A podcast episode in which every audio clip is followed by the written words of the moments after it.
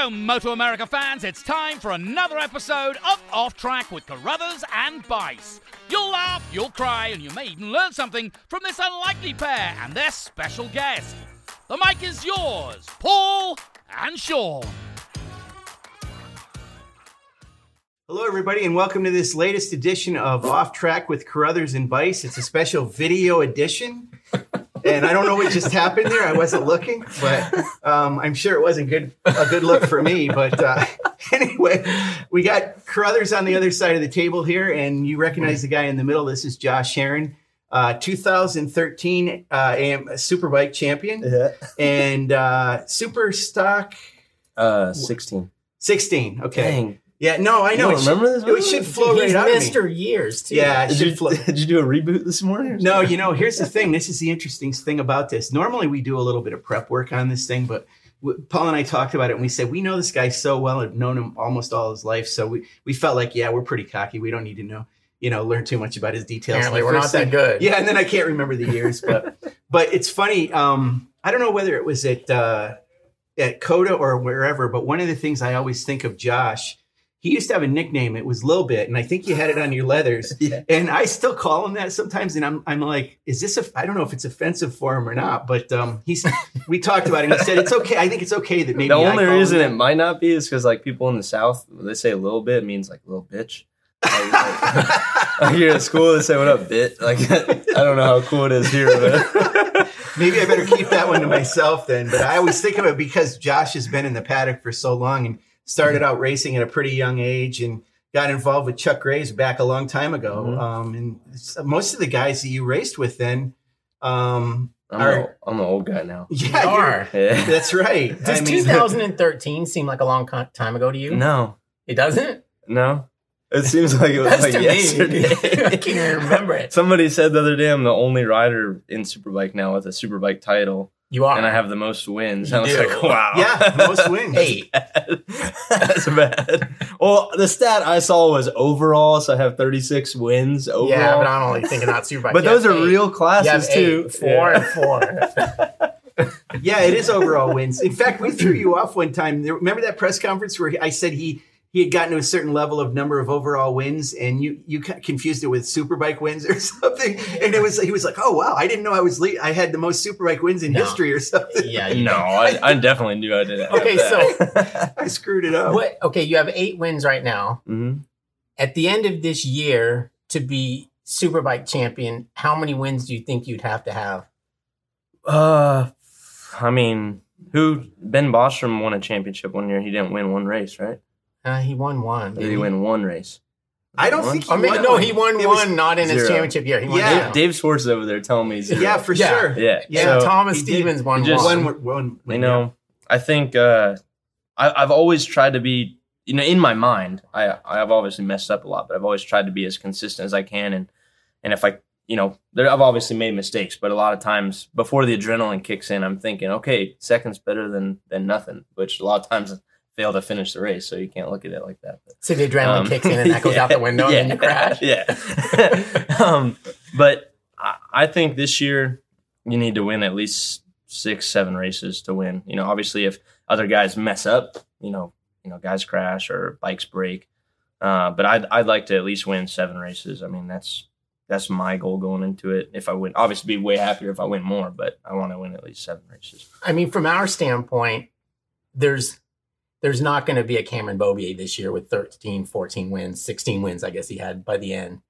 You- I mean, could- do you see? Paul. Do you see that anybody could do? Well, you said even you said eight, but seriously, there's nobody here that's going to go win 16 races. I don't know. I mean, it's it just depends on how good somebody feels with their bike. Like at it at the COTA test, the the last you know couple laps that I did, two laps a day, I felt just like I did on my 18 bike, which I didn't go win 13 races or whatever like Cam did, but I felt so comfortable on the bike and so confident that anything is possible. I think when I feel that confident. Um, you know, there's been times like Richard and I talked before in 16 when I won the Stock Thousand Championship. The first few times I rode that bike, I told him there's there's no way we're not going to win a race this year. Like I just at the end of testing, like before the first race of the year, and then we ended up winning eight in a row, which was crazy to me when I look back on it because stock thousand back then was um, Claudio Corti, Bobby Fong, Scholtz. Like it was a really stacked class, and to win eight, not even just to win eight races, but to win eight in a row was like, which a huge thing for me. So you never know. It just it for me, it's all based on confidence. If I'm riding a wave, then it's it makes it a lot easier because you go into the race thinking like I got this handled, and you know your your mental strength is better than anything. I think whenever you're you know riding on a good wave, so anything's possible. But you know with Baz and Fong and Scholtz and Gagne and Petersen, there's a lot of it's really stacked, and I think most of the year it's you're going to see at least four guys battling for the lead on the last lap. So it's it's really going to be a lot about luck, uh, a lot about you know how your strength and endurance is, and and mental mentally how you are, you know for sure. I feel like it's going to be the guy who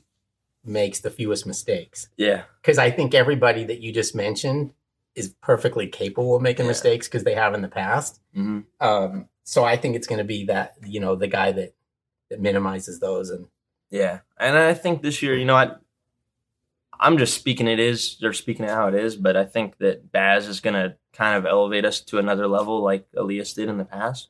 Um, maybe not with just raw speed, but with you know quickness straight away in sessions, stuff like that. I think you know Tony came in in what year seven, six, Seven- 16. 16, and then he won the championship 17. Yep. and and immediately like just elevated everybody's game as far as like aggressiveness uh you know how quickly they're getting up to speed in practice stuff like that so i think baz will do that again um like i said i don't think there's just going to be lap records being broke every weekend because cam had super strong pace last year Mm. and i still have two of the lap records at laguna and cota just saying Mhm. Just But, saying. Just uh, saying. but um, I think as far as like the you know raw speed out of the sessions, there's gonna be a lot of guys that are mentally screwed because they're gonna be seeing how quick he's getting up to pace, and they're two seconds off in the first session, you know, halfway through, and they're like, "Oh crap, I got to get up to pace." And mentally, that'll break somebody just by being down in practice. You see so many guys that all they care about is leading practice. Where I've always sucked at leading practice, so I don't really care. Like I'm just a racer. But a lot of guys like that mentally breaks them, and that's something that'll be really tough this year and might separate the field, you know, midway through the year or something. I- think. And you also Um, suck at testing. I mean, yeah. you told me that Yeah, because you don't like it, right? I, I like try, and the only year I was really good at it was with Richard in eighteen, and I was surprised that I hadn't been doing that good in testing this year. But then once we found whatever worked at the COTA test the last two laps, I I found it again. I was like, okay, wow, I did the lap by myself. I did it on a used tire. I did it under pressure. Um, and it's a long track, which COTA would be the, the hardest track out of any on the schedule to go fast at, unless we're at Road America, because it's just so long that you know that half second turns into a second and a half on a track like Road Atlanta. So um, for me to feel that confident there testing, I was I was pumped and, and really looking forward to starting the year. All right, now don't take this the wrong way, Yeah. but you you're not known as the hardest worker in the Mhm. paddock, like off season. Mhm. And this this off season, there's obviously been a change in that. Yeah. Tell us a little bit about that. I, you've told us before that you, you haven't necessarily lost weight, but you're in better shape and you've got more muscle mass and et cetera, et cetera. Tell us a little bit about what you've been doing and why you've been why you've made that change. Um, well, it doesn't look good when you're sponsored by a, a company like Fresh and Lean and you're the fattest guy on the grid. So Yeah, they don't want to change it to fresh and fat. nothing, Yeah. nothing, maybe still fresh, but not very lean. so that was like one of the things going through my mind, but also, you know, this is the, the best opportunity I've I've ever been given. Um, I know how good it was to work with Richard. I know how well I rode on the Yamaha, and uh, you know, I just wanted to take advantage of it. I don't know how long this opportunity is going to last, but I want to make sure that I'm doing the best that I possibly can. If if it's not there anymore, at least I you know I lose it saying I was trying my hardest and I did everything I could. So, um, you know, I, I just one day kind of woke up and and realized that I was fat, like compared to racers. You know, I wasn't I wasn't like overweight compared to people that I know that are my age, but I wasn't an athlete. I didn't look in the mirror in the morning, which I do every day. There's like five mirrors in our bedroom, so I always see myself. And I'm like, wow. But one day I was like, man, I don't I don't look like I should be racing a super bike, and I could still go finish races and do fine, but I wanted to be somebody that went into the gym and they were like, yeah, he's an athlete. Like that's that guy looks like an athlete. Um, and there was guys like you know Freddie Freeman, Mike Williams, you know they're, they're baseball players, uh, football players coming into the gym, and I saw how hard they were working and how it was a job to them, and they went from the gym to eating to physical therapy. You know, it was just a nonstop kind of thing, and and I think I've never had that um, kind of motivation around me. I've never seen how that stuff really works as far as like a, a real you know baseball players or football players and stuff. So it took me to the next level. Um, started working out with Joe Cancerelli out at the W training facility. Fresh and Lean's paying uh, for me to go to the gym there, and I just stepped it up big time. And you know, been pretty much every single day in the gym for the past four or five months, and feel really good about myself. I'm confident, uh, just off the track and on the track, I think, and and uh, yeah, I'm, I'm just pumped on it. I don't not looking for anybody to tell me, hey, good job or anything. I just I feel good about myself for the first time in a long time, uh, and I'm to let Sean ask you why you have four mirrors in your bedroom. Well, that did occur to me, and I wondered if one was on the ceiling or not. But uh, well, I do want to talk about your style, not that style, your mirror style, but your your writing style, Josh. I mean, you know, I don't want to call you an elder statesman, but you've been in the series for a long time, and you started at a young age. Your all writer styles evolve over time. Your how has your writing style evolved? Because you still, to me, are kind of all over the bike and you really move around a lot and you you I used to call you a spider monkey, you know. And do you feel like your racecraft is, has changed? And you mentioned something about when Tony came in and what Baz might do, and you look at what you know how you need to step up and maybe change your style. Um, I from a young age, from literally like the time I was 16, I, I looked at guys like Spies and Hopkins how they were riding. Um, and and through the years, you know, you watch GP, but I've always kind of gone off of Spies and Hopkins. I feel like I'm like a mix of those two guys because I, I grew up watching them and paying a lot of attention to them. And, uh, you know, for some reason to the rights, I ride totally different than I do to the left. So that's been something I've been trying to work on because years past, it didn't bother me too much, but I've kind of started to think like, okay, well, if I ride this way to the left and I ride this way to the right, it's kind of like being bipolar on the bike and the setup in my mind might be different from one way to the other. So maybe the reason why I'm uncomfortable in right hand corners is because my riding style is so much different. Um, so I've been trying to kind of get off the bike a little bit more to the right. Um, but it, it, hasn't really evolved, you know, from the time I was 17 to now. I don't think. I think I might be a little bit more aggressive now. Um, but I like riding the bike like that. I think if when I'm comfortable, you see me really off the bike and aggressive. When I'm not comfortable is when I'm kind of like just up a little bit. Mm-hmm. Um, I, have had you know people try to change the way that I ride, and I've tried it, and I've given it you know I, have given it hundred percent trying to. I've rode the Ohvales or R threes and tried to like change my riding style or the R one track day bike that I have, and just just tried to be different. And it I see the areas that it does help, um, but to me, I'm not naturally doing it. It's not like just naturally happening. So that means that in the race, I'm thinking about that too much and mm-hmm. not thinking about what I need to be doing. Um, so I'm, I've kind of like, you know, there's some pluses, but I've mainly stayed the same. Like mm-hmm. I started working with Zemke this year, and one thing he tried to get me to do is scoot up on the bike a little bit. I'm very aggressive and over the front of the bike in mid corner, but my butt is a little bit off of the tank. Uh, and by bringing my body weight forward a little bit as far as my butt on the seat, it's shown me that you can actually get a lot more grip on the rear, which to me seems odd. Yeah, it Counter, was weird. Counterintuitive, like, yeah. Yeah, I've never been, you know, like the, I've never been smart in that category, like understanding things about the bike. And no matter what, you know, I asked Chris Lessing in the past, or Dave Barron, or Richard, or any crew chiefs I've had, I never sticks with me, but this one stuck with me because I just I could feel the difference. You know, I'd come out of same tire, had the same, you know, it was pretty worn out tire, and I could feel the grip difference immediately from corner to corner by just scooting my butt forward like an inch and a half, two inches. Do you use a pad to do that? No, I just, just tried to it? teach myself to really, you know, be aware of you know my stomach or crotch touching the tank, and it was a big difference. It, it makes it harder to do some other things, but it, I'm so used to moving around so quickly on the bike, mm-hmm. anyways, that I can do one thing in the middle of the corner and prepare for the exit or whatever it may be.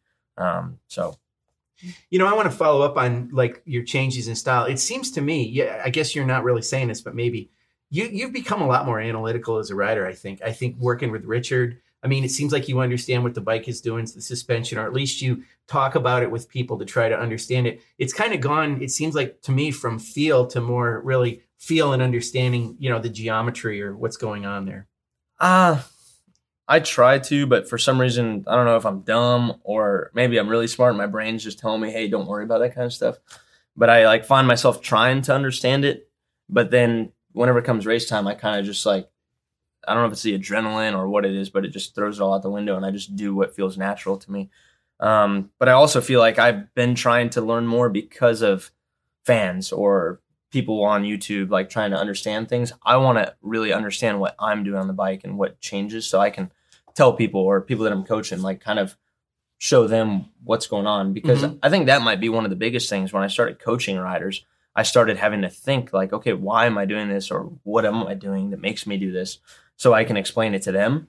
And uh, in turn, it's kind of made me be a little bit more aware of what's going on at the racetrack whenever I'm here racing Yeah. and it's it has helped a little bit. But sometimes you know you just got to kind of block that stuff out and not overthink. I've I've been teammates with a lot of riders that they just are way too into the setup of the bike, and they come in and say, "Give me two clicks here, give me," two, instead of just letting Richard do his thing and and just focusing on how could I be a better rider this weekend. Yeah, you know, it, that's not uncommon among riders. I mean, you think about guys like I think of Doug Poland. Doug Poland, when he raced, uh, with very analytical, understood tires, and became a tire tester. Some guys do do that. I mean, I know now um, Jeff Mays does some testing for Dunlop. Taylor Knapp is doing that now. And but then some riders just ride the bike and they almost can't explain it. You know, you can't. I can't tell you what it is. It's it's just something that I can do, Yeah. but I couldn't really teach you to maybe maybe necessarily do that. But you work with a lot of younger riders. So what do you work with them on? for me, so that's where I've been trying to get better. I, I want to be that technical guy that understands things. But for me, that's why I like working with kids like Jesse James because I can, I don't have to focus so much on telling him why to do something. I just tell him to do it. Yep. Right. Mhm. I don't need to, he doesn't need to know why the reason is to do that. He just Especially needs when to you don't know why. Yeah. Right. Like, or I, if there's ever a time where I'm like wondering, I'll just call somebody and ask them, Hey, why do we do this? Right. but, but for the most part, it's like, like when my dad's teaching somebody how to do woodworking. It's like you don't need to know why to do it. Just do it. That's yeah, the best way to do it. me. Yeah, do what I do. So you could try your own variations of of what that is, but you're doing it this way, and you know ninety percent of the fast guys are doing it this way. So so try that. But but I have been trying to understand more so that I can I can teach people certain things. But um, for the most part, yeah, I think most racers don't know why they do things. We're just you know most of us, with the exception of Hayes and Hacking, maybe a couple other guys, started when we were five six years old or younger and it's just what we do. It's like asking somebody why you walk that way. It's Mhm. like oh, I don't know. Like this is just I could do this with my eyes closed. And most people look at it like you're crazy for doing that sport, but to us, it's just second nature. It's just what we we do. Like Mhm. from the time I was born, I was sitting on a tank with my dad. Like you know, so it's that's just natural for us, and we don't really understand why. It's like speaking English to us. Like I don't know why is my language is just it is right. So um yeah, that's that's one really cool thing I've always thought about racers is like like you said, they don't know why they do the things Right. they do, or they don't know that that's sketchy and they shouldn't be doing that. Like track day guys look at it and they're like, dude, you're insane. But to us, it's like there's a lot of room for error there. Like we make tons of mistakes every lap, and uh, yeah, we don't know why or how we do certain things. Most of us. Back to this weekend with the series opener. How important is it for you to get off to a really good start? Um, I it's important. I mean, I, I need to be on the podium at least. I, I want to come out swinging and, and win some races, but um, you know, like you said, it's it's going to be a stacked year. Um, there's a lot of really fast guys, so even if three of them are making mistakes, there's still three of the other guys that could be winning the race and will be fighting for wins the whole year. So you can't count on the guys making mistakes because there's too many fast guys for that to happen. In years past, only been you know, Cam was a huge step above everybody last year. But normally there's, you know, two, maybe three guys that can win the championship. But like I said, now there's six. So you got to be ready to go right from the start. Um, so I'm, I'm expecting to go out and fight for the win. And I, I'm hoping that I can get the win. And I'll be pretty disappointed if I'm not at least, you know, first or second this weekend. Um, yeah. So I, th- I think it's important the whole year. You can't be thinking, oh, the championship's long and we have time. I'm not thinking about it. You're going to be thinking about it the whole time. You need to be getting as many race wins as you can. Did you get the chance to ride with Baz at all at the test? Um, I was like so off the pace the whole test, and I saw him like go out with me on pit lane, and it was kind of I think if I was him thinking he was straight out of the gate was really quick there, and he was wanting to size people up and like you know kind of big ball them and show like all right I'll go out with you and I'll pull away from you, and uh, I was luckily for whatever reason I was able to claw onto him even though I was uh, was uncomfortable. So I only really rode with him that one time. Um, but I know he was quicker than me at the test. You know, I'm not I'm not saying that he that I was you know competitive with him, but uh, I got to ride with him a little bit. The biggest thing that I wanted to do was just size up the power of the bike so I could tell Richard because I knew we had three weeks to kind of um, you know make any improvements that we needed. So it was really good to be able to just get out with him and and get a good drive against him going onto the back straight at COTA. So we have an idea of of the torque and mid range and top end of the bike. And um, you know, I came in told Rich, I said bottom end and mid mid range was good. Top end could improve a tiny bit, but it wasn't bad. It wasn't like he was yarding us like. Uh, and that's a was. track that's like made for yeah, that sort first gear, just huge torque, and like it should be a really good Ducati track. And uh, we were there, but you know, Zanetti last year I think was like so, like I talked to Scholtz about it. He was way lighter than Baz's. Right. He was a little bit shorter and super skinny. yeah. So I think that was a big thing last year. Um, but that was the main thing. Like I said, I was worried about there, uh, figuring out. And I, saw how tall the guy was. It was nuts. Like he he made that bike look like it was a R three or something. It was so big on. It's like thing. volley. You know, you know, I want to point out something for people that are watching. So what you just said was pretty analytical, Josh. You went to COTA and it was a test, and you were talking about the bottom end, the torque on the bike. So there you go. I mean, don't sell yourself short. You understand from dealing with Richard what you're trying to get out of the bike and what you need to accomplish to I was just make. dra- having fun drag racing. My buddy was all. um, do you feel like this track, because you live in California now, but you you spent a lot of time in Dublin, Georgia, it's still kind of a hometown for you. Went to school there. Um, do you feel like this is a home track for you? Do you is it this a special place? I only went to school there for like a couple months because the school system sucked here. Oh. The He out. He sucked. flunked out No, they just sucked, man. I remember I didn't call the teacher, yes, sir, and they sent me to the principal's office for it. And my dad came in. The guy's like, Have you ever heard of the phrase when in Rome? And my dad's like, So you want my kid spitting dip on the carpet like all these other kids? I made a lot of good friends here, but we left school after like six months because it sucked, man. and But- homeschooled right from but- Yeah. It is still uh, like I consider it like a home track. I, I hate when people do that because like a lot of racers bounce around and it's like we have like five home tracks. it Yeah, seems like. exactly. So I've always like felt like super cringy when people ask me that because I feel like Laguna is like a home track. I Mhm. feel like Road Atlanta is a home track. I feel like Barber is a home track. So it's Mhm. like it's really just whatever track a racer has success at and likes. Right. That's his home track. Like it could be Ohio, and we could say, yeah, that's like my home track because I do good there. But Road Atlanta is cool because like the Herrin Compound's two hours from here. So yeah, I, I grew up doing a lot of laps here. We have a lot of friends that every year they set up and turn 10A, 10B. Um, and I, I love doing good here because I just love going off into the gravel and 10A, 10B after the race and just like seeing everybody pumped up. Uh, me and Paul were talking about earlier, like what we're focusing on before the race and stuff. Like during the race, like I literally go through 10A, 10B and like want to do cool moves there because I can hear like my family and friends and people from the compound out there and like you can feel the energy in that like gravity cavity area, right? It's like this is sick. Like I can hear it. I feel like I'm at a basketball game or something because the bikes are so quiet through that section that if you make a pass, you just hear them screaming. Yeah. You- even somebody crashes behind you, you hear the whole crowd like, "Oh!"